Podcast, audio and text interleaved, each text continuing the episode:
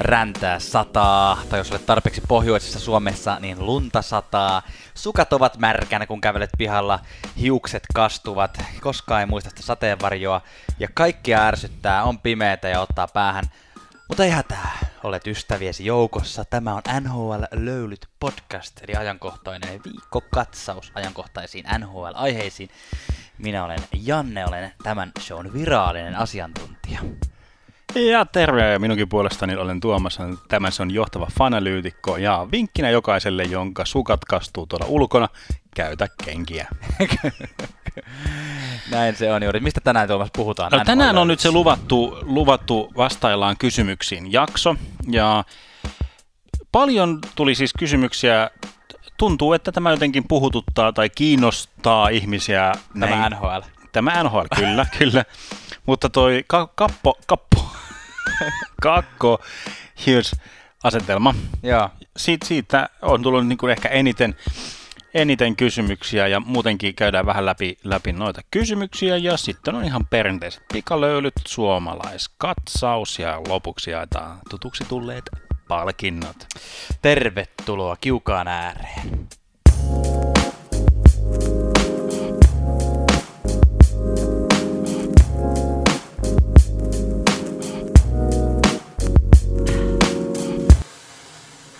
Nyt, hyvä kuulija, sinun kannattaa näpytellä tämä podcast tilaukseen, mitä palvelinta käytätkään. Samoin voit seurata meitä sosiaalisessa mediassa, Instagramissa ja Twitterissä ja vaikka Facebookissa. Ja erityisesti Instagramissa tuntuu, että siellä lähtee nämä keskustelut eniten käyntiin, tai siellä jotenkin kyllä on vuorovaikutuksellisinta jengiä liikkeellä, ja sieltäkin näitä kysymyksiä ollaan nyt käyty poimimassa, niin on kiva.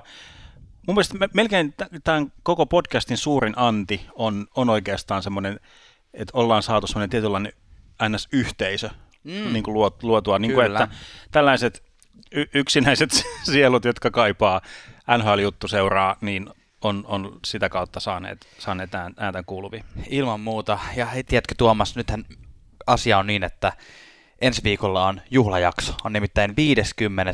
NHL-löylyt. 50, huhhuh. Kyllä, että näitä on ehtinyt tässä jo syntymään, ja niin kuin kaikki itseään kunnioittavat mediat, niin mekin järjestämme juhlan kunniaksi arvonnan, eli nyt ehdottomasti kannattaa heti tämän jakson kuunneltua, tai jopa vaikka heti iskää NHL-löylyjen Instagramiin osallistumaan arvontaan, ja kyllä, nyt kannattaa.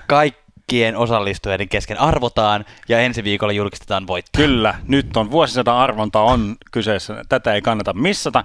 Myöskään ei kannata missata. Tämän viikon somevinkki menee Instagramin puolelle. NHL Fantasy-niminen Instagram-tili, mikä nyt ensisijaisesti on kohdattu, segmentoitu näitä fantasy- ja general manager-pelejä pelaaville, mutta ihan tavallinen NHL-seuraakin saa paljon niistä irti, kun on faktoja ja vertailuja ja muuta, niin sieltä tulee mielenkiintoista faktaa, kannattaa NHL Fantasy Instagramista. Näin teemme, ja seuraavaksi pikalöylyt. Aloitetaan pikalöylyt, ja tässä viikonlopun aikana nähtiin taas näitä ulkoilmapelejä. Kyllä. Kyseessähän oli siis Heritage Classic. Itse asiassa yksi peli. Niin, joo, hyvä, että ollaan tarkkana. Ja tässä siis pelasivat vastakkain kaikki Atlantan entiset NHL-joukkueet. Juuri näin. Näin. Atlanta Flames kohtasi Atlanta Thrashersin. Kyllä. Eli Winnipeg Jets vastaan Calgary Flames.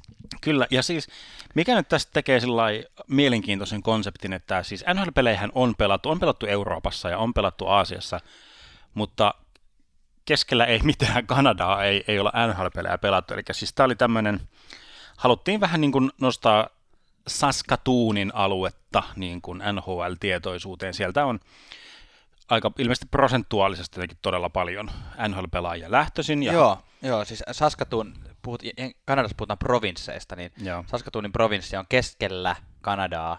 No se on Winnipegin, tai tämän Manitoban vieressä, joka on Winnipegin provinssi, mutta siellä ei ole omaa NHL-joukkuetta, ja kaikki kaupungitkin on aika pieniä. Tämä peli pelattiin Reginassa, joka on Saskatoonin pääkaupunki, ja niin kuin sanoit, niin NHL-pelaajia Saskatuunista on tullut aika paljon nimenomaan väkilukuun suhteutettuna, mutta se ei ole varmaan mikään yllätys, koska siellä on ihan järkyttävän kylmät talvet, niin sille pystyy juhannuksenakin pelaamaan jääkiekkoa. Niin, nimenomaan. Joo, kyllä. Se oli niin kuin siinä puolessa välissä.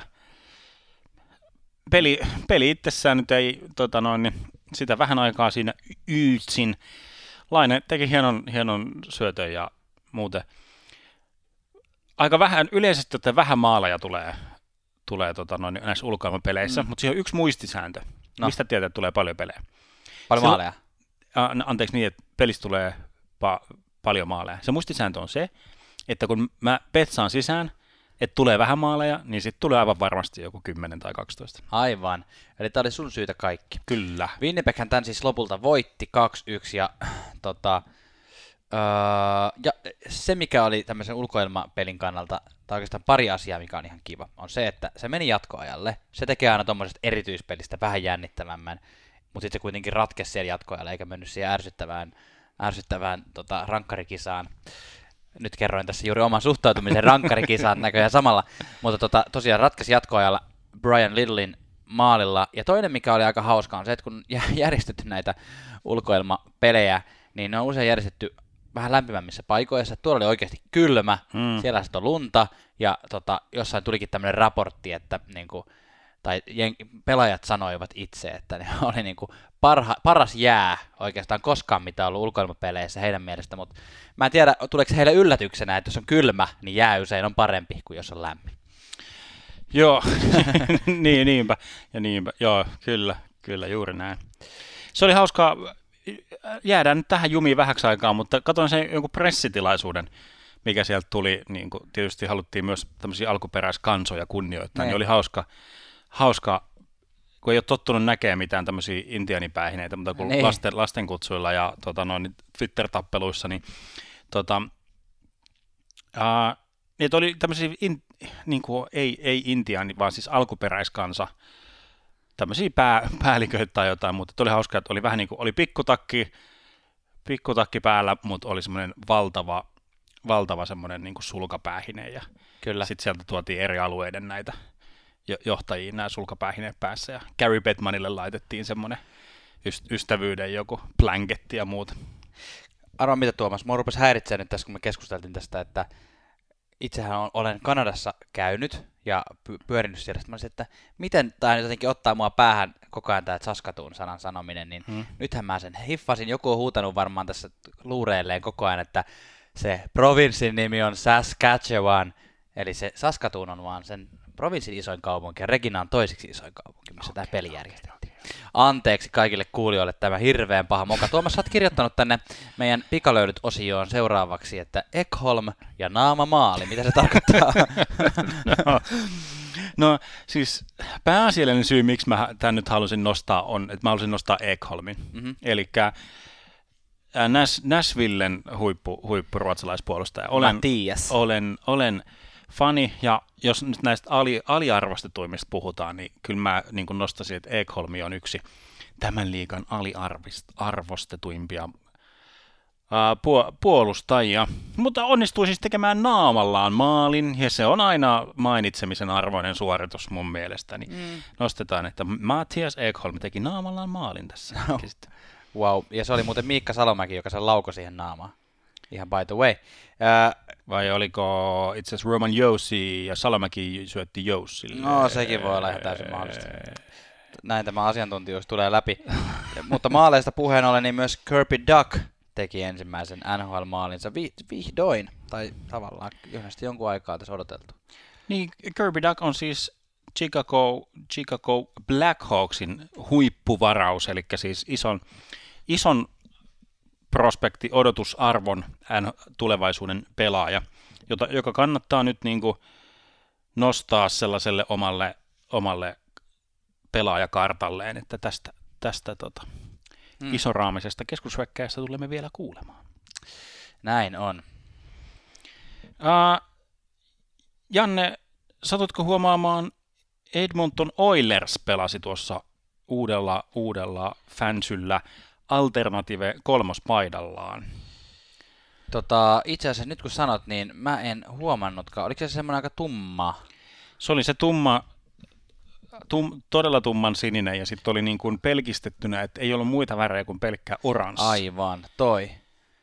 Mitäs tuossa pitäisi olla mieltä? No mitäs sä tykkäät siitä? Ai että, you put me on the spot. En mä hirveästi tykkää. Okei. Okay. Joo, vähän mun mielestä tommonen jotenkin, toi näyttää tommoselta neon, tommoselta suojaliiviltä vähän toi oranssit värit ja muut. En mä ihan kauheasti tykkää. Tykkäät sä? Okei, no mä jotenkin tykkäsin. Se oli mun mielestä vakuuttava, kun se oli niin kuin semmoinen tumma kokonaisuus. Ja... kyllä mä näin jonkun kuvan Mikko Koskisesta toi päällä. Joo. Yli nollapelin tossa. Taisi olla. Tai niinku... En muista just se kyseistä peliä, mutta mun mielestä mä tykkäsin, oli vakuuttavan näköinen asu ja jotenkin mä tykkään tuollaisesta yksinkertaisuudesta, vaikka toi Edmonton Oilersin tykkään siitä ihan perinteisestä paidasta, niin kuin noiden, kun muutamana vuonna on ollut niitä kikkailupaitoja, ja. Niin tykkään, tai siis näitä on myös ollut niitä ihan hirveitä välilogoja, mutta se oli mun mielestä ihan tyylikäs. No, sanotaan vielä, että mä en tykkää tästä ehkä tällaisenaan, mutta mä voin kuvitella, että musta yksinkertaiset paidat näyttää usein aika hyvältä jäällä. Siinä mielessä. Samalla sen Tampa Bayn, jos joku on kuunnellut meidän kolmospaitaspesiaali, missä oikein kulutimme huolella aikaa näihin kolmospainojen analysointeihin, niin Tampa Bayn paita näyttää, se missä on se liukuvärjäyshihat, näyttää kuvissa lähtökohtaisesti aivan karseelta, mutta jäällä näytti ihan tyylikkäältä. Kyllä. Joo. Jatketaanko me sitten seuraavaan topikkiin, eli epätoivoiset ajat kohtaa epätoivoisia kokeiluja. Ja mun mielestä oli hauska John Cooper laittoi kaikki hyökkääjien nimet hattuun, nosti ne sieltä ja sitten tuli ihan uudenlaiset kentät. No ei, siis pointtina oli se, että kun yleensä kun on joku hyvä superketju, niin sitten sitä hajotetaan niin kuin sillä lailla, että ykköseen ja kakkoseen vähän levitetään, mutta tuossa laitettiin niin kuin ykköskenttä kokonaan hajalleen, sillä lailla ykkös-, kakkos- ja kolmoskenttää, että pelasko Kucherov niin kuin yhden pelin kolmoskentässä ja muuta. Että puhut siis Tampa Bay Lightningista. Tampa Bay, totta, jos Cooper-nimi ei sano mitään. Niin. Joo, että toivottavasti, eiköhän, sanotaan näin päin, että eiköhän toi Tampa tosta vielä tuon pelinsä saa, vaikka joukkuetta täytyy vähän herätellä. Niin. No, tuommoisilla liikkeillä. Vielä ei ole hirveän huolestuttavaa, että kuitenkin Tampa on ihan siinä playoff-viivan tuntumassa, että ei ole silleen varsinaisesti hätää. Kyllä, mutta ehkä tässä kohtaa voidaan todeta, että voittoennätykset saadaan unohtaa. Joo, tällä kaudella semmoisia ei tulla näkemään. Mutta hei, Floridan osavaltiossa, jos pysytään vielä sen verran tässä pikalöylyjen aikana, että puhutaan nyt tuosta Florida Panthersista, koska siitä olemme sitoutuneet lokakuun jokaisena päivänä puhumaan, ja me ollaan puhuttu siis joka päivä puhelimessa. Kyllä, mä oon nähnyt siis uniakin. Joo, kyllä sama juttu. Noel Ajari. Ja Florida-tsekkaus, ja tämähän on siis varma merkki siitä, niin kuin Tuomas minulle tässä ennen lähetystä sanoit, että mistä tietää, että marraskuu on lähestymässä, on se, että Florida rupeaa pelaamaan ihan hyvin. Tällä hetkellä kolmosena, eli suorassa playoff-paikassa kiinni kolmosena tuossa Atlantin divisioonassa. 5 voittoa, 2 tappiota ja huomionarvoiset 4 jatkoaikatappiota kautta voittomaalikilpailutappiota. Eli tavallaan siinä Florida on saanut semmoisen pienen edun, että ne on aika usein päässyt kuitenkin sinne jatkoajalle, vaikka onkin sieltä sitten käynyt aina häviämässä. Kyllä. Sergei Bobrovski kaikista maalivahdeista, jotka on yli 4 peliä pelannut, eli siis käytännössä tämmöisistä vakituisista NHL-peleistä, niin koko liikan 7. huonoin päästettyjen maalien keskiarvo Bobrovskilla yhä edelleen, mutta eiköhän sekin siitä hilannut pikkuhiljaa niin kuin semmoiselle Bobrovskin tunnusomaisille luvuille. Kyllä. Tähän liittyen, koska me seuraavaksi mennään käsittelemään vähän näitä teiltä tulleita kysymyksiä, niin otetaan tähän jo yksi kysymys, nimittäin kysyttiin, mitä mieltä me olemme siitä, että Barkov on ollut erittäin tehoton, ja tähän, koska tämä on tullut yli viikko sitten tämä kysymys, niin nyt voi heti sanoa, että no, enää Barkov ei olekaan ollut tehoton, että se, että hän ei ole tehnyt yhtään maalia vielä tällä kaudella, niin se on tietenkin siinä mielessä harmittavaa, että odotamme Barkovin ketsuppipullon aukeamista. Sitten kun se aukeaa, niin eiköhän sieltä rupea sitten maalejakin tulemaan, mutta 0+13 tällä hetkellä Barkovilla, että ihan kiitettävät luvut. Kyllä, kyllä, oikein hyvän. Sanotaan, että ei tässä nyt niinku ihan kamalan huolissaan tarvitse olla. Toi Buffalo on nyt semmoinen, joka sekoittaa vähän koska tavallaan nyt Buffalollehan on kirjoitettu nyt se narratiivi, että odotetaan vaan, koska se tippuu sieltä, niin. Kyllä. Mutta mitä se Buffalo sekoittaa? Siis niin sitä asetelmaa, että kun siellä on nämä Torontot ja Tampa Bayt, mitkä niinku on niinku sitä playoff-kaliberin joukkuetta, niin sitten, että kyllä. Katsotaan, tippuuko se Buffalo sieltä. Viime jaksossa puhuttiin Buffalosta vähän, jos et ole kuunnellut, ja mä ainakin olen itse sitä mieltä, että tällä kaudella Buffalo ei välttämättä niin paljon tipukkaan. Mutta hei, nyt pistetään pikkusen löylyn kihahdusta ja mennään tonne puhumaan vähän Kaapo Kakosta ja Jack Hughesista. Ja nyt alkaa tämän kertaisen podcast-jakson niin sanottu Q&A-osio, eli kysymyksiä ja vastauksia. Tuossa on paljon kysymyksiä, joihin voi vastata todella nopeasti, eli mennään loppu vähän pikalöhdyt tyyliin, mutta tämä ensimmäiseksi otetaan vähän enemmän analyysiä nyt tässä, koska aika monet kysyivät joko Kaapo Kakosta tai Jack Hughesista, tai Kaapo Kakosta ja Jack Hughesista, että käskivät kehottivat vertailemaan näitä kahta junioria toisiinsa, ja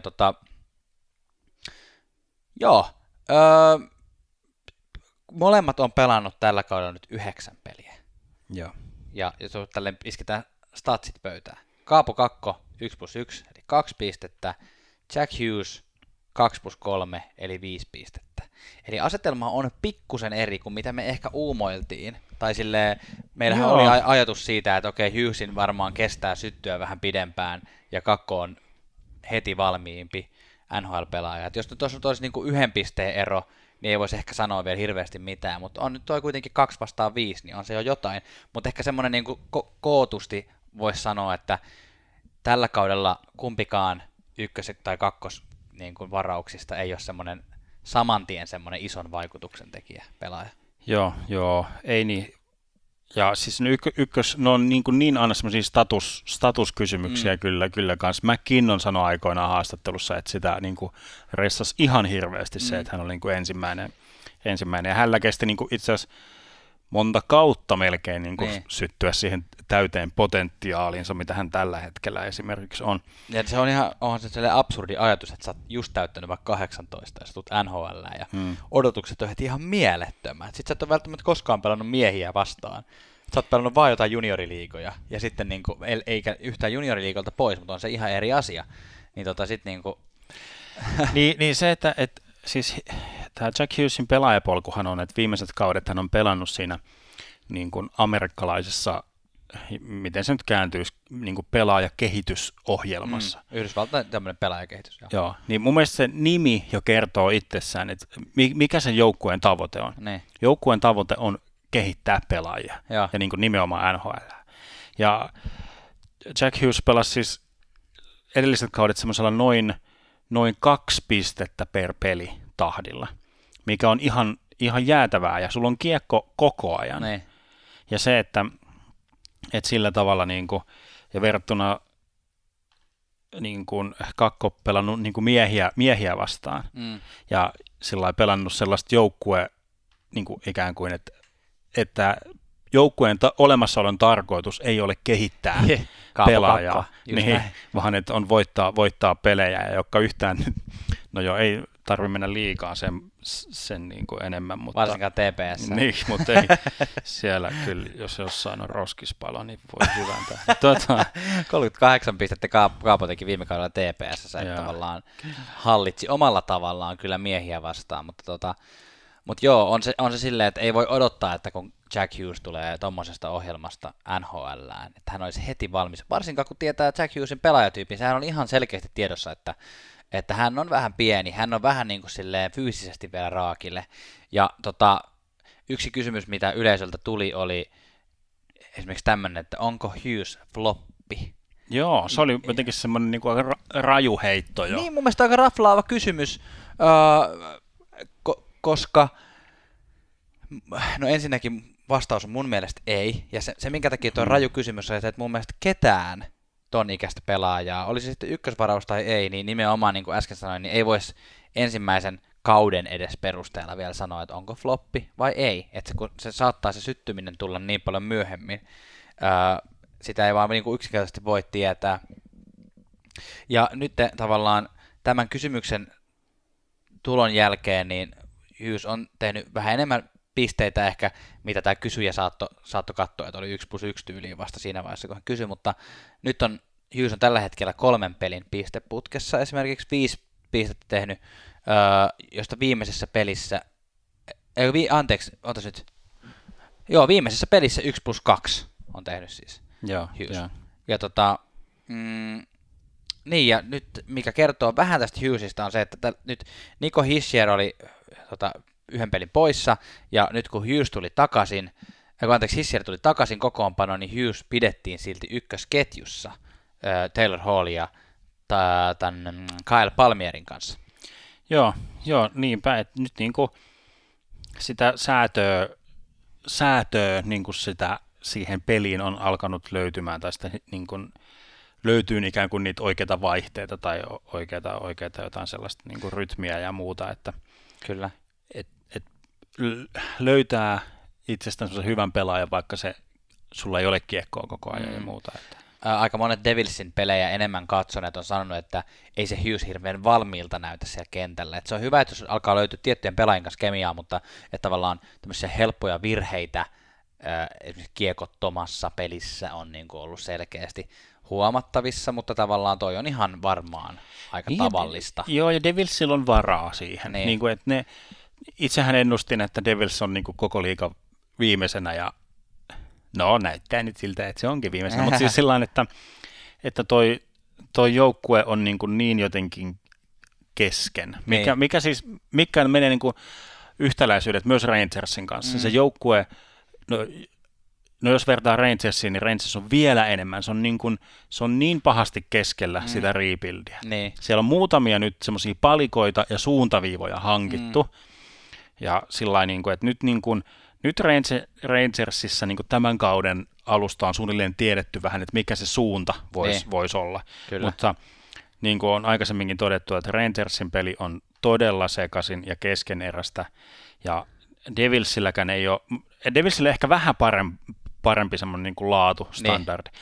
Mutta semmoiseen joukkueeseen, missä on jotenkin peli ja niin kuin kaikki jutut jotenkin sekaisin, niin semmoiseen on todella vaikea tulla. Ja siitä ehkä Kakkokin on niin kuin turhautunut jotenkin siitä tilanteesta. Ja niin kuin, että näitä lausuntoja, mitä on nähty just, että ei ole tyytyväinen omaan peliinsä ja haluaa pelata, niin kuin hän haluaa olla se ykköshevonen siinä omassa joukkueessaan ja muuta. Ja. Tässä oli tämmöinen kysymys, että meille siis, että miksi Kaapo Kakko ei pelaa ykkösketjussa, ja ehkä tämä nyt oli niin kuin kysymys liittyen siihen, että eikö tällainen superlupaus pääsisi nopeammin vauhtiin, jos se saisi pelata niiden joukkueen kaikista parhaiden hyökkäjien kanssa. No, valmentaja tietenkin tekee omat päätöksensä sen suhteen, että kenen rinnalle tämä pelaaja milloinkin sopii, että se pääsisi tottumaan pohjois-amerikkalaiseen peliin ja nopeeseen NHL-tason peliin. Kaapo Kakko on pelannut ykköskentässä tällä kaudella useammassakin eri paikassa. Esimerkiksi Jesper Fast pelasi yhdessä vaiheessa ykköskentässä, kun hän oli yhden pelin healthy scratchinen. Kaapo Kakko nostettiin ykköskenttään. Ja se taisi olla itse asiassa edellinen peli. Joo, kyllä. Se oli edellinen peli Bostonia vastaan. Ja huomasi heti peliajassa. Tämän kauden paras, eniten aikaa kellotettu Kaapo Kakolle 17 minuuttia jäällä, mutta sitten toisaalta tuli myös elämänsä ensimmäiset NHL-jäähyminuutit ja lisäksi -4 tehotilasto. Että tavallaan kertoo ehkä vähän siitä, että no, ei ollut Rangersillä hyvä peli, mutta ei ollut myöskään tällä ykköskentällä. Mutta tällä hetkellä sitten taas, jos katsoo Daily Face-Offista kenttiä, niin Kaapo on taas tiputettu vähän alemmas, että toi on aika elossa ollut toi Rangersin kokoonpano. Tuossa joukkueessa on ehkä just se ykköskenttä olemassa, niin kuin Artemi Panarin ja Mika Zibanejadin kanssa kautta, niin, mutta sitten toi on tommonen rebuild-vaiheessa oleva joukkue, että se niin kuin, Kakko ei ole nyt ollut se ilopilleri siellä, ainoa ehkä kenet nyt voi semmoisena positiivisena yllättäjänä sieltä nostaa, niin on tuommoinen Anthony DeAngelo, joka on niin kuin 24-25-vuotias puolustaja, joka on niin kuin jotenkin, no huonossa joukkueessa on helpompi loistaa, niin sieltä ylivoimalta on helppo tehdä näyttäviä suorituksia. Mika Zibanejadista muuten puheen ollen, hän on nyt day to day tässä vaiheessa, kun tätä äänitetään, luultavasti aika pian palaa kokoonpanoon, mutta tällä hetkellä on kokoonpano ulkopuolella. Kyllä, semmoinen niin kuin ehkä semmoinen noista organisaatioista noiden molempien pelaajien tilanteesta on vähän ehkä, että vähän sillain niin kuin jarrua niihin odotuksiin. Noi organisaatiot on siinä vaiheessa, mistä niin kuin niiden ikään kuin ennen kautta tiedettiin, että ne on, että niiltä ei kyllä mitään odotettukaan. Joo, ja se niin kuin vähän nyt pissii sitten tuohon niin kuin Kakon, kun Kakko tietysti halusi jatkaa heti sillä tasolla ja meiningillä, mihin viime kausi jäi. Kyllä. Hei, me heitetään vähän löylyä ja sitten mennään lisää kysymyksiin. Joo. No niin, saatiin toi teema, mikä oli herättänyt kaikista eniten kysymyksiä ja keskustelua, niin saatiin se nyt paketoitua. Nyt käydään vähän tällainen kysymysvastaus syöttöviivaa ja lämärityylillä käydään näitä kysymyksiä. Mä en osaa lämmää. Mä en saa kiekkoa nousee. Ai saakeli. Meidän pitää ottaa intensiivit treenit sitten nyt talvella, kun tulee jäät ja muuta. Jes, kiitos Tuomas. No niin, hyvä. Mutta voidaan silti käsitellä nämä kysymykset. No syötät sä mulle ton ensimmäisen. Mä syötän sulle ensimmäisen kysymyksen. Ensimmäinen kysymys oli, että mitäs tuosta Puljärvestä pitäisi nyt ajatella? Ei kiinnosta pätkääkään. Seuraava. Niin kuin ollaan tässä linjattu, niin liikaa emme seuraa, mutta se, että mitä Puljärven kohdalla pitää katsoa, ei tuijottaa niitä pisteitä, että niitä pitääkin syntyä ja on syntynytkin, mutta se, että mikä on Puljärven kohdalla se homma, että sen pelityyli pitää nyt niin kuin muuttua sen tyyliseksi, että se on enemmän sellaiseen pohjois-amerikkalaiseen tarpeeseen niin kuin vastaava, eli sitä niin sanottua stop and go niin kuin peliä. Nopeat ratkaisuja, nopeat laukauksia, nopeat niin kuin syötöt, ja se on niin kuin mikä pitää ottaa haltuun. Ja mä nyt ihan näen mahdollisena, että tämä kausi menee vielä liigassa, ja sitten ensi kaudella niin kuin uudet neuvottelut, ja sitten johonkin joukkueeseen. Näin on. Onko mahdollista, että Puljärvi vaihtaisi trade deadlinella jonnekin? No voihan sekin olla, että jos joku haluaa jonkun tavallaan kokeilla vähän sellaista, tai voihan ne oikeudet menee vaikka jonkun muun kaupan mukana sitten. Niin, mutta lähinnä mietin jo sitä kautta, että Edmonton on aloittanut niin hyvin, että jos he onkin semmoisessa tilanteessa, että he on vaikka wildcard-paikalla, tällä hetkellähän se on, niin on oman divisioonan kärjessä tyyli, mutta se, että sä ootkin wildcard-paikalla ja tulee semmoinen olo, että hei, mehän pärjätään playoffeissa, että ostetaan. Niin sitten tavallaan Pulju voi olla ihan hyvä, vaikka se ei tulisikaan loppukaudeksi mihinkään joukkueeseen, niin jollekin myyvälle joukkueelle se voi olla. Neuvotteluoikeudet niin sitten ikään kuin siirtyy. Se voisi olla yksi skenaario, että tulee niinku perunapussillinen pikkejä ja niin Pulju tulee sinne niinku pesuveden mukana. Tämä oli kyllä hienosti yhdistetty erilaisia sanotoja. Joo. No niin, P.K. Suppan, onko... Tässä oli 2 kysymystä. Joo, ja yhdistettiin, että onko P.K. Suppan ärsyttävä tai onko hän huono pelaaja? Ärsyttävyys on varmaan semmoinen aika subjektiivinen asia, että onko P.K. Suppan ärsyttävä. Kyllä mä kuvittelen, että monia se ärsyttää, koska jääkiekko on perinteisesti semmoinen laji, missä ei isoja persoonia ihan hirveästi ole. Joo, mä muistan siis jo siltä Montrealin ajoilta, kun oli näitä jotain Road to Winter Classic tai jotain muuta vastaavaa, mä en muista mikä se näistä oli, missä sitten niinku kuvattiin sitä pukukoppia ja sillä, että missä Suppan saattoi, niinku, että miten hän saattoi niinku pukukopissa sillä todella näyttävästi ja teatraalisesti niin kuin ilmoittaa, että mikä se ykköskenttä on. Kun yleensä se saattaa olla, jos on joku vaikka näitä dokumentteja katsonut, niin se saattaa olla sillä tavalla, niin kuin, että että ykköskenttä sillain, Taylor Hall ja sitten lyödään läpy, ja Jack Hughes läpy, Kyle Palmier läpy, ja tai niinku toi aloittava, ja sitten ne. Severson läpy, ja sitten mut et Subban niinku oli siellä semmoinen ihan super over show menossa, ja sitten siellä oli niinku muut sillain vaan tuijotteli johonkin kattoon, ja sillain, että oho, ja että näinpä. Et se on iso persoona, mikä varmasti niin kuin kyllä herättää tunteita. Niinpä. Mutta Devilsin kaltaisen joukkueelle se on mielestäni nyt hyvä asia, että siellä on tommoinen iso persona, koska nyt se joukkue on, niin kuin äsken puhuttiin semmoisessa tilanteessa, että rakennetaan uudestaan, ja sitten on kiva, että on asioita, jotka pitää faneja niin kuin mukana. Et varmasti jotkut Devils-fanitkin on niin kuin P.K. Subbanin, tai ei välttämättä rakasta varsinaisesti P.K. Subbania, mutta sopii mun mielestä tuohon joukkueeseen nyt hyvin, mutta se, että onko hän huono pelaaja, niin ei tietenkään. Hän on kuitenkin muutama kausi sitten vielä voittanut Norris Trophyn parhaana puolustajana, että ei hän enää sen tason pelaaja ole, kun se oli silloin, että nyt tällä kaudella 1+3, joista tosin viimeiseen 4 pelin 3 pistettä, eli tämmöinen hidas aloitus on tuolla, ja tietenkin New Jerseyn joukkue ei myöskään ole mikään niin kuin... Niin kyllä me ollaan täällä vähän sitä Subbania ja Köliä ali vedetty. Mä voisin kääntää tuon kysymyksen, että jos on kysytty, että onko Subban huono, mutta niin. Se voisi kääntää, että ei se nyt mikään erityisen hyväkään ole ollut. No ei se ole kyllä nyt ollut erityisen hyvä. Kyllä. Hei, seuraava kysymys liittyi Columbus Blue Jacketsin joukkueeseen ja Joonas Korpisalo, ja kiitos tästä kysymyksestä, koska Korpisalo me ollaan nyt kokonaan ohitettu, varsinkin siihen nähden, että hän on ollut selkeä aloittaja tällä kaudella Columbus Blue Jacketsin joukkueessa, ja on muuten yli 50% tällä hetkellä tämä joukkue on 9, no joka tapauksessa. Korpisalo on voittanut 5 peliä, hävinnyt 3 ja 1 jatkoaikatappion. Eli varsin hyvä, koska on enemmän voittoja kuin tappioita. Korpisalon statsit ei kuitenkaan tällä hetkellä ole mitkään mielettömät. 3.08 on päästettyjen maalien keskiarvo, 89.6 on torjuntaprosentti, ja mikä on vähän semmoinen surullinen statsi on se, että jokaisessa aloittamassa ottelussa 9 pelissä niin vähintään 2 maalia. Joo. Päästänyt. Et se ei ole hirveän hyvä, mutta se mikä on tosiaan hyvä, että voittoja selkeästi tulee, kiitos Columbuksen muun joukkueen, ja sitten se, että Korpisalo on yksinkertaisesti vaan niinku selkeästi parempi vaihtoehto toistaiseksi ollut, että Elvis Mertz-Liggisiä on muutaman kerran pelutettu, ja hän on pelannut vain 2 peliä, eli tämmöinen sample size ei ole ihan kauhean iso, joo. Mutta se, että 4.99 on toi päästettyjen maalien keskiarvo, niin se on vähän surullista, ja 86.3 torjuntaprosentti.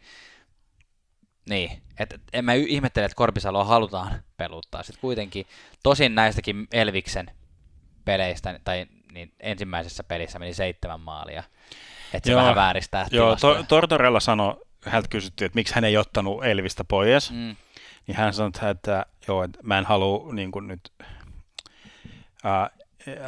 nolata.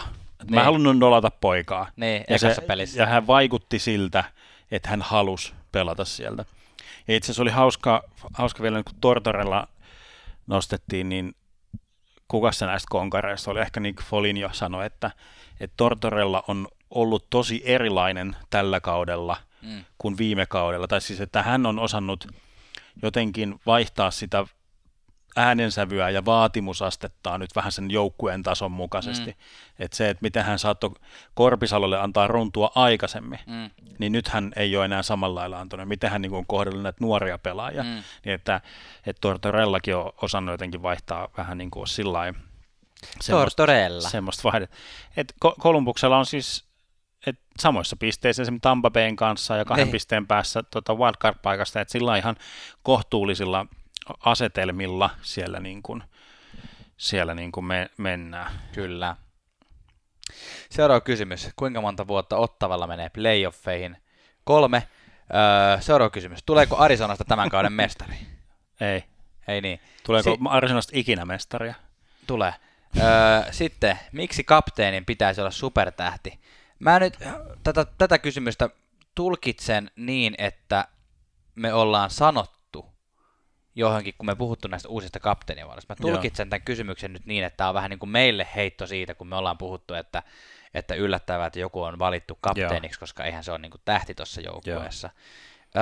Mutta en mä tiedä, sit meitä on, jos tämä on näin, niin sit meitä on tulkittu ehkä vähän väärin. Mun mielestä kapteenin ei pidä olla supertähti. Kapteenilla on niin paljon muitakin rooleja kuin se, että tekeekö paljon pisteitä, ja monet persoonat, supertähtipersoonat ei välttämättä sovi ollenkaan kapteeniksi. Niin, kyllä niinkin päin. Ja sitten esimerkiksi vaikka Florida Panthers, niin kuin edellinen kapteeni, oli Derek McKenzie, niin kuin ennen Barkovia, joka oli siis neloskenttä kautta healthy scratch-osastoa, mutta se vaan kertoo ehkä sitten joukkueen niin kuin laadusta, mutta että mun mielestä kapteenin ei tarvitse olla se supertähti, mutta kapteenin pitää olla uskottava. Kyllä. Että se on niin kuin se, että joku Barkov esimerkiksi ei nyt ole semmoinen suulain kaveri, mutta Barkovin uskottavuus tulee sitten sieltä kentältä ja pelaamisesta ja semmoista kokonaisvaltaisesta tekemisestä. Kyllä. Että se on niin kuin ehkä se, että se niin kuin nyt tulikin mieleen, kun mä rupesin tässä miettimään, että mikä erityisesti olisi nyt ollut semmoinen kapteenivalinta, mistä me ollaan ehkä tälleen kommentoitu, koska esimerkiksi Logan Couture, kun valittiin, sehän on selkeästi Sharksin tähtiä. Samoin John Tavares Torontossa on tähti, mutta ehkä tämä Jordan Stahlin valinta Carolinassa oli semmoinen, mitä me varmaan kommentoitiin, että hämmentävää, että eihän se ole niin kuin tulevaisuuden tähti tuossa joukkueessa, mutta ehkä me oltiin siinä vähän väärillä linjoilla myös. Tällä hetkellä Jordan Stahl on näyttänyt ihan esimerkilliseltä kapteenilta tuolla, mutta ehkä myös Sebastian Aho olisi ollut tyyppinä semmoinen, että se olisi voinut ihan hyvin olla kapteeni. Kyllä. Hei, jatketaan Carolinasta. Kysymyksiä tullut myös Carolinasta. Onko Haula Carolinan paras? Ei. Sillain helppo. Ajoittain kyllä hän näyttää oikein hyvältä, mutta et siellä on paljon muitakin hyviä, niin kuin siis esim. Melkein voisi sanoa, että välillä Teuvo Teräväinen saattaa, ja Neijas näyttää todella hyvältä. Todella hyvältä, ja Andres Svechnikov myös näyttää todella hyvältä. Että on niin kuin kyllä hyvä meininki Carolinassa on vielä tuleviksi vuosiksi kovin paljon. Tähän liittyy myös kysymys, että oliko Haula kesän kovin ryöstö, ja joo. Mä teikä aika vähän määritellä sitä ryöstöä, eli ketä me nyt, niin kun, jos me mietitään kesän isoja siirtoja, vaikka Kadrin siirtyminen Coloradoon, Barry Torontoon, niin se oli niin kuin päikseen menevä. Mutta sitten oli niin kuin, näitä ryöstöosaston voisin laittaa, että Subban, niin kuin siis sillä, että mitä lähti vaihdossa. Kyllä. Subban kun meni New Jerseyin, Gusev Vegasista New Jerseyin. Niin. Ja New Jersey on ryöstellyt. New Jersey on nyt tavallaan ryöstellyt, mutta no, tai nykytulos tiedetään. Mutta onhan Haulakin silleen, että ei se niin kuin kukaan ei ehkä odottanut, että se tällä tavalla aloittaa kauden. Vaikkakin, jos tilastoja katsotaan, niin toissa kausi Las Vegasissa ennen tätä viime kauden loukkaantumissumaa, niin sehän oli ihan loistava. Se oli Haulan paras kausi. Siinä mielessä ei se nyt ketään pitäisi täysin yllättää, että Haulahan on kova pelimies. Ei kyllä. Et siis, jos kysymys on, että onko ollut kovin ryöstö, niin ehkä James Neal Edmontonissa on näyttänyt kans todella hyvältä niin kuin NS-ryöstöltä. Et Edmonton sai, siis voidaanko puhua, että Edmontonin yksi parhaista tradeista varmaan niin kuin mies muistiin ollut tämä Lucic Neal-trade, että on saatu hukattua semmoinen jämäpelaaja ja yhtäkkiä on tullutkin maalitykki. Tähän liittyen oli muuten tullut myös kysymys, meidän mielipidettä kysyttiin James Nealin alkukaudesta, ja tässä se oikeastaan tulikin aika hyvin, että erittäin hyvältä on näyttänyt, ja vauhti ei ole, no joissain peleissä on tullut tietenkin enemmän maaleja kuin toisissa, mutta vauhti ei ole varsinaisesti vielä hidastunut, että 10+2 on James Neal, ja todistaa sen pointin, mitä James Nealista on aina puhuttu, että hän on maalintekijä. Että yksinkertaisesti, kun on hyvä laukaus, niin silloin se, että se sun vanheneminen ei tule vaikuttaa suhun niin paljon kuin se, että sä oot vaikka semmoinen nopeajalkainen voimahyökkääjä, koska silloin sä et vaan pysty yhtä lailla niin kuin aina ole samanlainen, mutta nyt Neal sanoi itsekin, että hän on niin kuin kokee, että hän on niin kuin energisoitunut tuolla joukkueessa ja kokee, että on saanut jalkansa takaisin ja niin kuin hyvän mojoon takaisin siellä. Joo, kyllä. Eli 10+2 tällä hetkellä, että todella hyvin. Ja kun me annettiin täällä arvio, että jos Neal saa 20 maalia, niin se on niin kuin ihan tosi hyvin. Ja nyt on jo 10 maalia, että kyllä tämä niin kuin 30 alkaa ole. Otetaanko me vähän happea tässä välissä? Tehdään niin. Otetaan välilöillä. Muutama kuulija kysymys tässä nyt napsahtaa vielä meidän vastattavaksemme. Niistä ensimmäinen liittyy Jukka Jaloseen, eli ei varsinaisesti NHLään, paitsi sitä kautta, että kysymys kuuluu, että olisiko Jukka Jalosesta nyt NHL-valmentajaksi? Onko sulla, Tuomas, tähän jotain mielipidettä? No jos kysymys on aseteltu tollaan, että onko Jukka Jalosesta NHL-valmentajaksi, niin ehkä voisi olla, joo, mutta se kynnys eurooppalaiseen valmentajaan on niin kuin valtava, ja se, että se niin kuin ikään kuin pitää yleisesti ottaen tulla sieltä, just sieltä systeemin sisäpuolelta. Ne. Alpo Suhonen nyt on viimeisin suomalais niin kuin päävalmentaja, Teppo Numminen on niin kuin semmoinen, joka on ollut tuossa apulaisvalmentajistossa, joka on taas tullut niin kuin hyvin vahvasti sieltä pelin sisältä, mutta sanotaan, että se, että skenaario, että Jukka Jalonen olisi NHL-valmentaja, niin mä näen, että ensin siis tämmöinen seuraava, jota on povattu tämmöiseksi mahdolliseksi eurooppalaiseksi päävalmentajaksi NHL:ssä, olisi Ruotsin Richard Grönborg, ja joka siis menestyksekkäästi valmentanut myös Ruotsin maajoukkuetta, niin se, että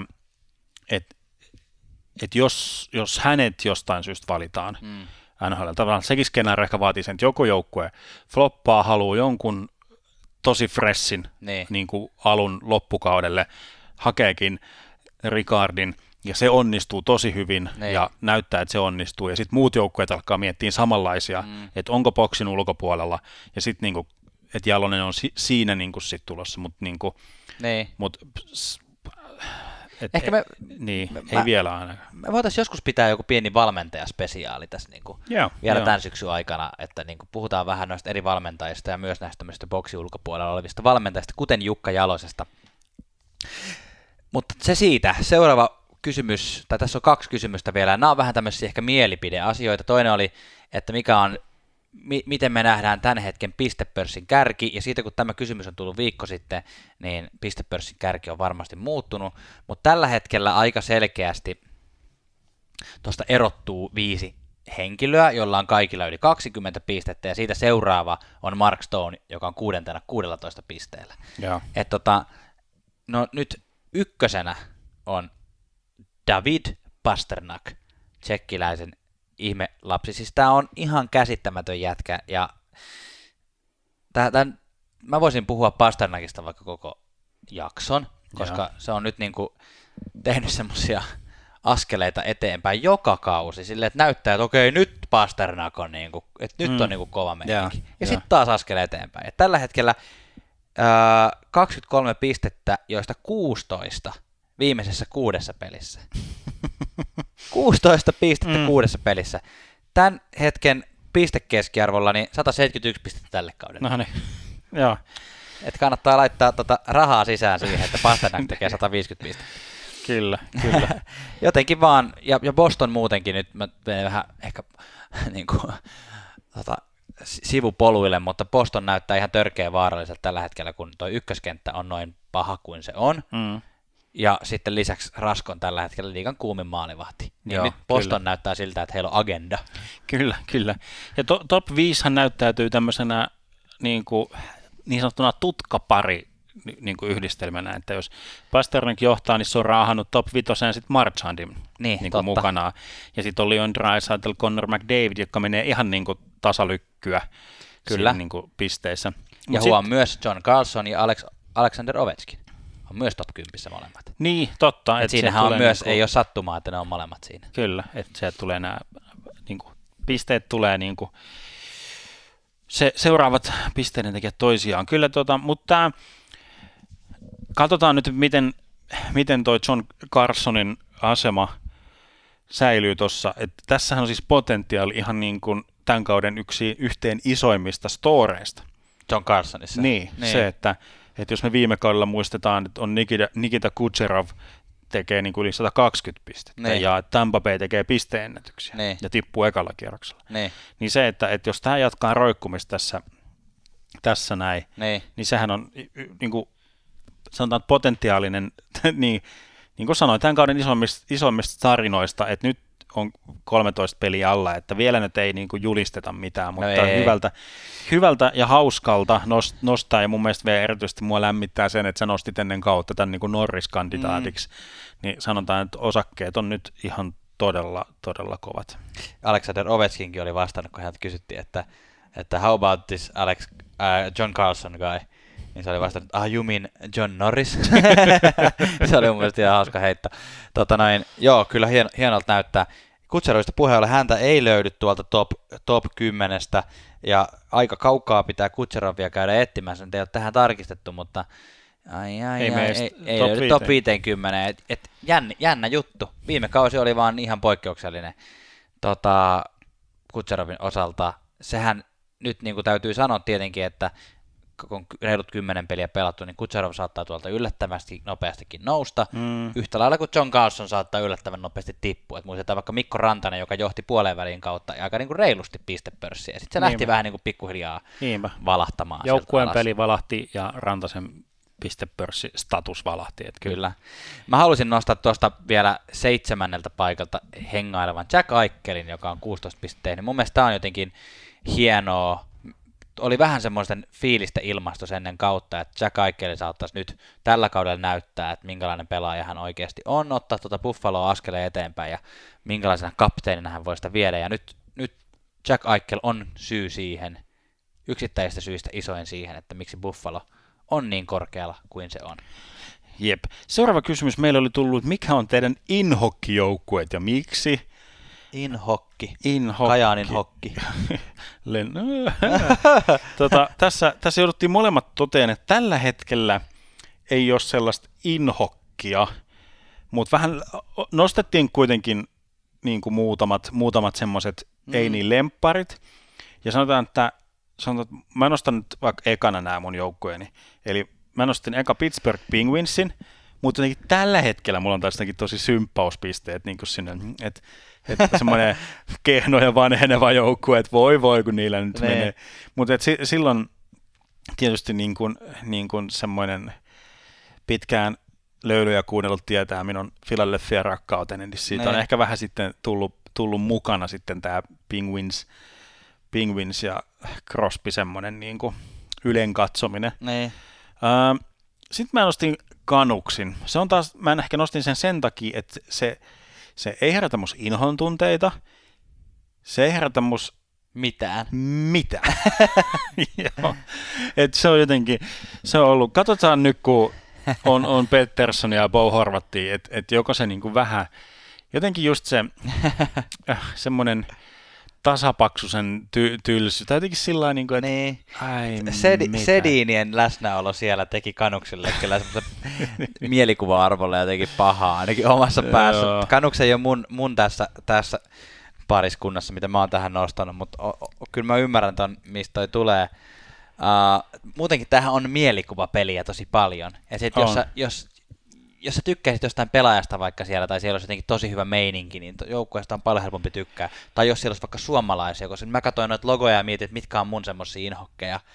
Niin yksi, mikä mulla nousi, oli ensin, mitä mä nyt en ehkä voisi sanoa inhokikseni, mutta oli Anaheim Ducks, koska mulla tuli semmoinen olo, että toi on kyllä tylsä joukkue. Mutta sitten mä muistan pari vuotta sitten vielä, kun siellä oli Selänen ja Koivu ja siellä oli Vatanen. Ja oli semmoinen, että se on ihan sairaan kiva joukkue, se on jotenkin tosi hyvä meininki.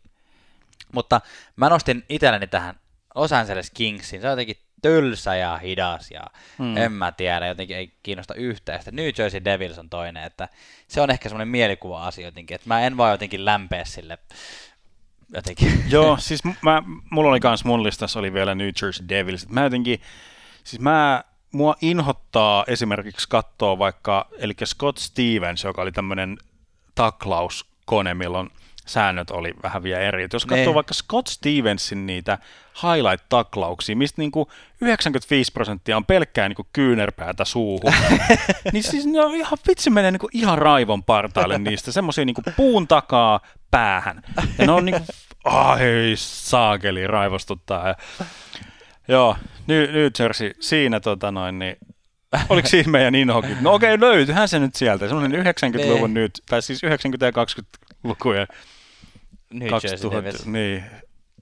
Joo, tai siis kyllä. Oikeastaan koko historiansa aikana. New Jersey Devils löytyy. Kyllä, hei, tähän liittyen ilmoitamme teille täten viikon kuulijakysymyksen. Eli kysymme teiltä, että mikä on sinun inhokkijoukkueesi NHL:ssä ja miksi?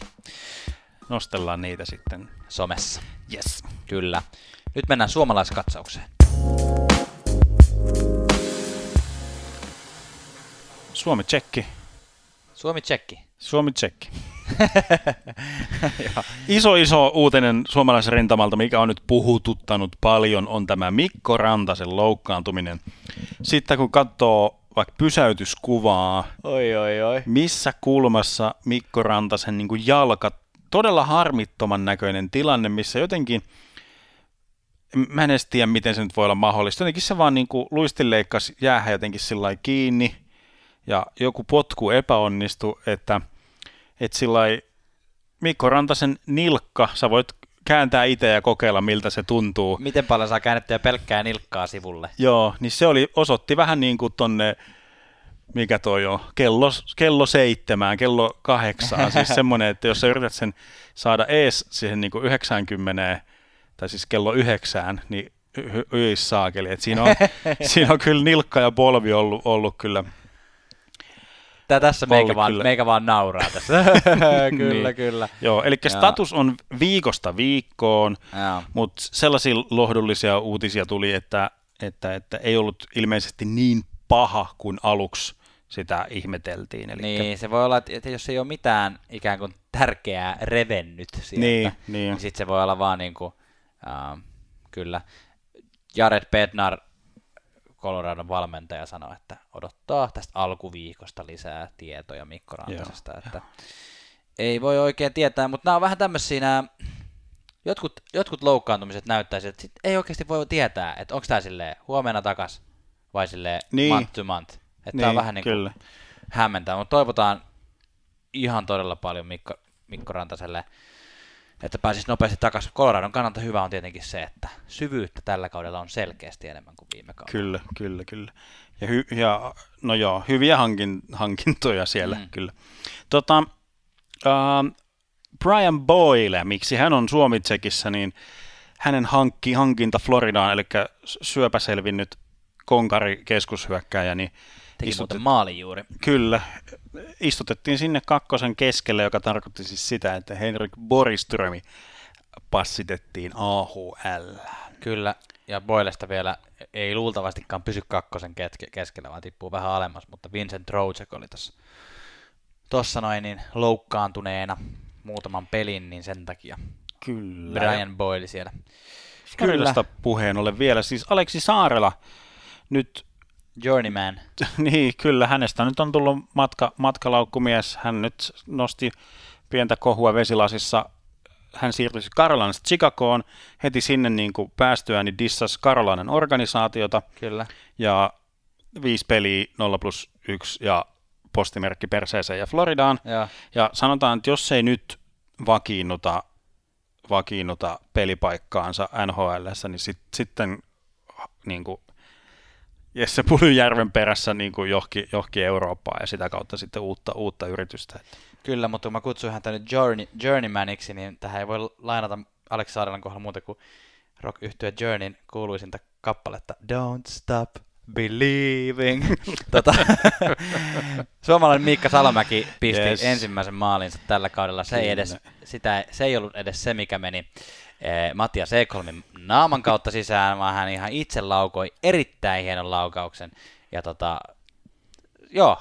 Miikka Salomäki on kyllä kiva semmoinen raahelainen voimahyökkääjä tuolla Nashvillessä. Se on kiva katsoa. Haluamme nostaa työn raskaan raatajia. Kyllä, ja tsekatkaa se maali, se oli oikeasti hieno. Upea laukaus. Mikko Koivu, ollaan puhuttu hyvin vähän siitä tällä kaudella, niin kuin ollaan Minnesotastakin puhuttu aika vähän. Nihkeä alku on ollut Koivun tälle kaudelle. Nyt oli ensimmäinen maali Kingsia vastaan ja toivotaan, että sanotaan näin, että Koivun ura ei välttämättä ole enää hirveän pitkä. Niin toivotaan, että nämä viimeinen kausi kautta viimeiset kaudet voisi kuitenkin olla vielä suht tehokkaita. Joutsen laulu. Niin. Joku kysyy, että vaihdetaanko Mikko Koivu trade deadlinella. Nyt mä alan pikkuhiljaa. Mä ajattelin aluksi että ikinä ei vaihdeta Mikko Koivu, Minnesota for live. Ne. Mutta nyt mä alan jo toivoa niin Koivun itteensäkin kannalta, että mahdollisimman nopeasti nyt tuolta huitsi hiivattiin.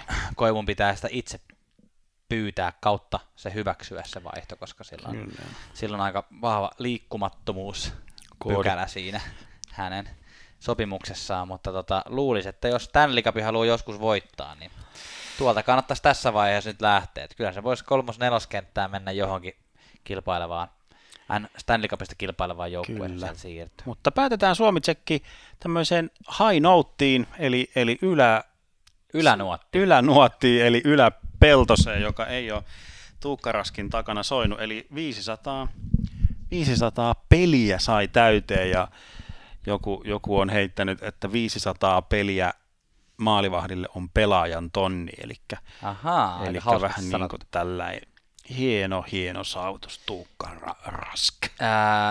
Tällä hetkellä 95,2 muuten Tuukka Raskin torjuntaprosentti. Okei. Ja mitäs siitä sanot? Siinä sanot, taitaa johtaa koko liikaa. Näin se on. Yes, hyvä Tuuks. Palkintojen jako. Seremonia odottaa meitä vielä ennen kuin päästelemme teitä kesäräntä laitumille. Viikoittaisen palkinnon jaon aika ja aloitamme siis viikon kuumalla kiuallakin joku, joka on ollut aivan liekeessä. Janne. No tämän viikon aivan liekeessä on David Pastrňák ja mä olin kirjoittanut itselleni eilen tähän listalle, että haluan Pastrňákille tämän kuuman kiukaan antaa. Ja sitten hän iski viime yönä vielä 0+5 pelin. Huissa. Eli ihan kevyt kaveri kyllä tuo David Pastrňák. Kuka se on viikon kylmä kiuas? Ei tarvita kiuasta ollenkaan, kun meillä on Pastrňák. Mun ei pitänyt tällä kaudella pelata mitään NHL Fantasy-juttua. Mm-hmm. Yksi liiga, mitä pelasin viime kaudella WhatsAppissa, niin kuin se kyseli porukka siellä, että ketkä pelaa. Mm. Ja mä en vastannut mitään. Mä en nyt tällä kaudella siihen keskity, kun me ei perustu omaa liikaa. Mä ajattelin, että mä en keskitynyt ollenkaan Fantasy. Mutta sitten jossain vaiheessa huomasinkin, että se liiga uusiutuu, tai siis mun osallistuminen uusiutui siihen liigaan sillä automaattisesti, ja mä en ollut itse draftannut omaa joukkuettani, vaan se oli tapahtunut automaattisesti. Onhan sulla David Pastrňák? Ei, mulla ei ole David Pastrňák, mutta mulla on Connor McDavid, okay. No se on mulla on Jonathan Taves, ja mulla on 4 jotain AHL-puolustajaa. Okei, ne mä sain nopeasti vaihdettua ne puolustajat, huits hittoon, siinä meni muutama vaihto, mutta ei se mitään. Sitten mä ajattelin, että nyt mulla on hyvät hyökkääjät, että mulla on McDavid ja Taves pelannut viime kaudella loistavasti, eli tää lähtee tästä hyvin. Näin. Ja mitä vielä? Jonathan Taves, oot nyt kussunut koko mun fantasy-alkukauden. Eli onko hän nyt sun kylmäkiuas? On. Jonathan Taves, niin okei, Chicagoilta kukaan nyt ei odota mitään muuta kuin jokut uskaliaat sitoutuneet Chicago-fanit, mutta Jonathan Taves tällä kaudella 1+1 ja -5. Kiitti vaan. Kyllä, ja kiitti vaan sinullekin viikon kusit sitten kiukaalle palkinnon voittaja Aleksander Barkov, joka meni hittolainen ottamaan ensimmäisen jäädyn. Saakeli! Eli tällä viikolla emme oikein keksineet, että kusit sitten kiukaalle palkinnon voittaa, niin sen voittaa nyt Barkov, joka meni tuhraamaan omia ja Lady Bing mahdollisuuksiaan ottamalla jäähyn. Kyllä, semmoinen se on se meidän Aleksander. Kukas Tuomas tällä viikolla saa viikon huurteisen? No ensinnäkin määritellään viikon huurteinen. Viikon huurteinen on tällä kertaa Hurricanes-olut, eli Storm Brew. Okay. Eli iso mainos löytyi muun muassa Carolinan tuosta jäästä, eli he ovat lanseeranneet, tai joku paikallinen panimo on lanseerannut sitten tämmöisen Hurricanes-aiheisen oluen. Ja sen tarjoamme Esa Lindelille, koska nyt jomottaa. Blokkasi siis Sidney Crosbyn laukauksen naamallaan. Tässä on kantava teema meidän jaksossa, nämä naamalaukaukset. Crosby vetäisi suoraan naamaan, niin siihen on sitten hyvä sitä kylmää Stormbrewta sitten pidellä, että mustelma laskeutuu. Näinhän se on. Entäs mitä sitten sanot, kuka voisi tällä viikolla ansaita viikon suomalaisen palkinnon, eli viikon saunamajuri? No sehän on tietysti Joel Joppe Armia, aivan liekeissä. Teki tuosta Torontoa vastaan 7 sekunnissa maalin, tarkoitti siis, että aloituksesta ei ollut pelin aloitus, mutta erän aloituksesta sai kiekon. 7 sekuntia kesti, että Armia sen sai maaliin. Ja viimeiseen 3 peliin tehot 3+1. Ja se maali oli muuten ihan törkeen hieno. Se on toinen, mikä kannattaa mennä. Kävi tökkäämässä suoraan. Vastustaja voitti aloituksen. Joppe kiimaisena kollina kiilasi sinne ja nappasi sen kiekon pois. Ja 1 vastaan 1 maalivahtia vastaan. Kyllä. Maali tuli. Viikon saunatonttu. Kyllä. Viikon saunatonttu-palkinto jaetaan jollekin tapahtumalle tai henkilölle, joka ei varsinaisesti liity itse peliin ihan hirveän isosti, mutta on muuten hauska asia. Ja nyt tällä viikolla sen saa Sergei Bobrovski, joka järjesti hauskan tapahtuman, kun hän tuonne Floridaan vaihtaessa niin joutui pyytämään Frank Vatraanolta, Floridan hyökkääjältä, numeroa 72, koska oli tottunut pelaamaan numeroa 72, ja hän sen halusi kokeneempana valtiomiehenä, ja Frank Vatrano tämän suostui antamaan, ja siitä kiitoksena nyt Bobrovski antoi Frank Vatranolle 3-osaisen palkinnon. Ensinnäkin hän antoi kalliin Rolexin, noniin, joo, hienon ison viinipullon, noniin, totta kai, ja tupla Quarter Pounder hampurilaisen. Siitä löytyy hauska kuva, missä Bobby on näissä niin kuin maalivahin suojuksissa ilman pelipaitaa ja sitten ojentaa tämän McDonaldsin takeaway-pussin sitten Frank Vatranolle. Ja Frank Vatrano näyttää hyvin kiitolliselta. Ehkä hän Olli Jokisen tyyliin tykkää hampurilaisista. Big McMeal. Statsijäähdyttelyn kautta sitten päätämme tämän lähetyksen, odotamme juhlalähetystä, muistakaa osallistua arvontaan. Kyllä. Janne, mikä on statsijäähdyttely meille tällä viikolla? Tällä viikolla statsijäähdyttelyssä on itse legenda Captain Forever Patrick Marleau San Jose Sharks, joka saavutti sellaisen rajapyykin, että on 7. pelaaja NHL:n historiassa, joka saman franchisein, saman niin kuin, mikä onko sille suomeksi sana? Ei sillä oikein ole. Saman franchisein alla, samassa organisaatiossa pelaa 1500 NHL-peliä. Hauskaa on, että pelasi vielä itse asiassa Maple Leafsia vastaan tämän pelin, eli sai siinä niin kuin juhlaottelussaan vielä niin kuin napsasta kuvat entisten ottolapsiensa Matthewsin ja Marnerin kanssa. Nyt nopeasti, jos luettelen nämä muut pelaajat, jotka on pelannut tämän 1500 peliä, niin niistä 4 on pelannut siis Detroit Red Wingsissä nämä. Se kertoo jotain Red Wingsistä ehkä historiasta ja myös miten pelaajia siinä organisaatiossa arvostetaan. Gordie Howe, Niklas Lidström, Alex Del Vecchio ja Steve Yzerman on Red Wingsin 1500 peliä ylittäneitä. Ja tämän lisäksi on ainoastaan Shane Doan ja Ray Bork, jotka on pelannut omissa organisaatioissa. Joo, ja todettakoon vielä, että miksi nyt me emme hyväksy joukkue-sanaa tähän franchisein kohdalle, koska sehän ei toteudu esimerkiksi Shane Downin kanssa, koska joukkuehän vaihtui, vaikka organisaatio pysyi samana, eli Winnipegistä muutettiin Arizonaan tai Phoenixiin itse asiassa, niin se Shane Doan siis pysyi samassa organisaatiossa, vaikka joukkue ikään kuin vaihtui. Kyllä, mutta tähän nuottiin lopetamme tämänkertaisen jakson. Ensi jakso ei ole Q&A-jakso, vaan se on 50. juhlajakso, jossa keskustellaan jälleen ajankohtaisesta NHL-aiheesta. Otappa tämä kanava siellä omissa somekanavissasi seurantaan ja podcast-palveluissasi seurantaan ja käy osallistumassa arvontaan ja me palaamme asiaan jälleen ensi viikolla. Näkemiin.